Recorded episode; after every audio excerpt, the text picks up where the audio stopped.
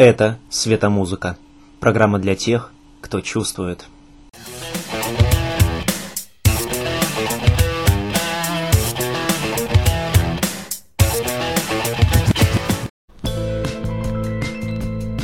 Песни, похожие на необъятный космос.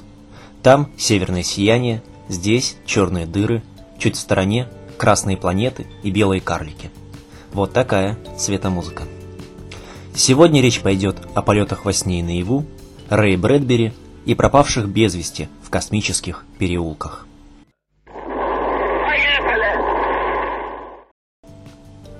У Рэя Брэдбери в сборнике «Человек в картинках» есть рассказ «Космонавт». В нем главный герой часто улетает в космос, оставляя семью на Земле.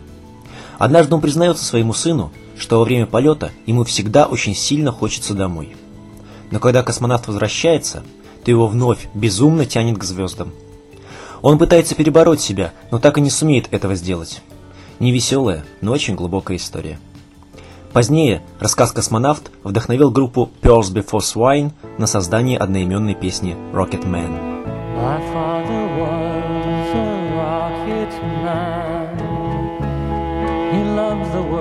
Beyond the world, the sky beyond the sky, and on my mother's face, as lonely as the world in space, I could read the silent cry.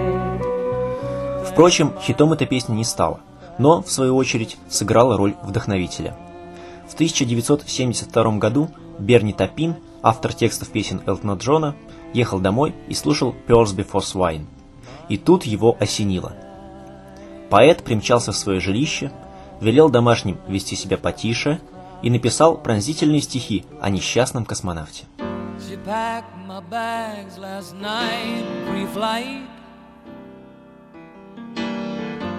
Zero hour, 9 a.m.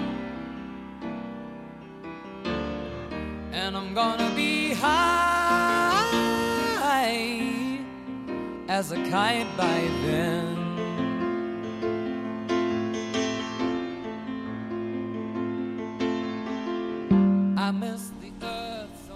По сюжету песни человек оказывается один в космосе в результате научного эксперимента. Возможно, таким образом аллегорически показана жизнь музыканта, поглощенного шоу-бизнесом и изолированного от семьи и друзей. Продюсером песни выступил Гас Даджон, который тремя годами ранее сотрудничал с Дэвидом Боуи на записи композиции Space Oddity о вымышленном астронавте по имени Майор Том, также затерявшемся в открытом космосе. Выход Space Oddity совпал с высадкой экипажа космического корабля Аполлон-11 на Луну, и BBC использовала песню в своих трансляциях при освещении этого события.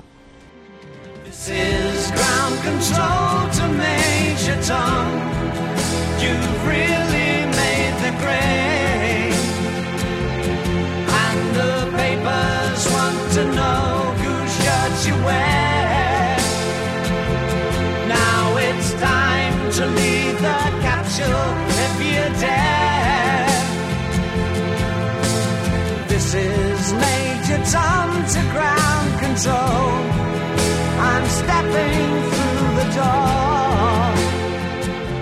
Многие отмечают схожесть тематики и звучания песен Rocketman и Space Oddity. Иногда Элтон Джон даже обвиняется в заимствовании. А в песне Боуи можно заметить аллюзии на романы Артура Кларка и фильмы Стэнли Кубрика.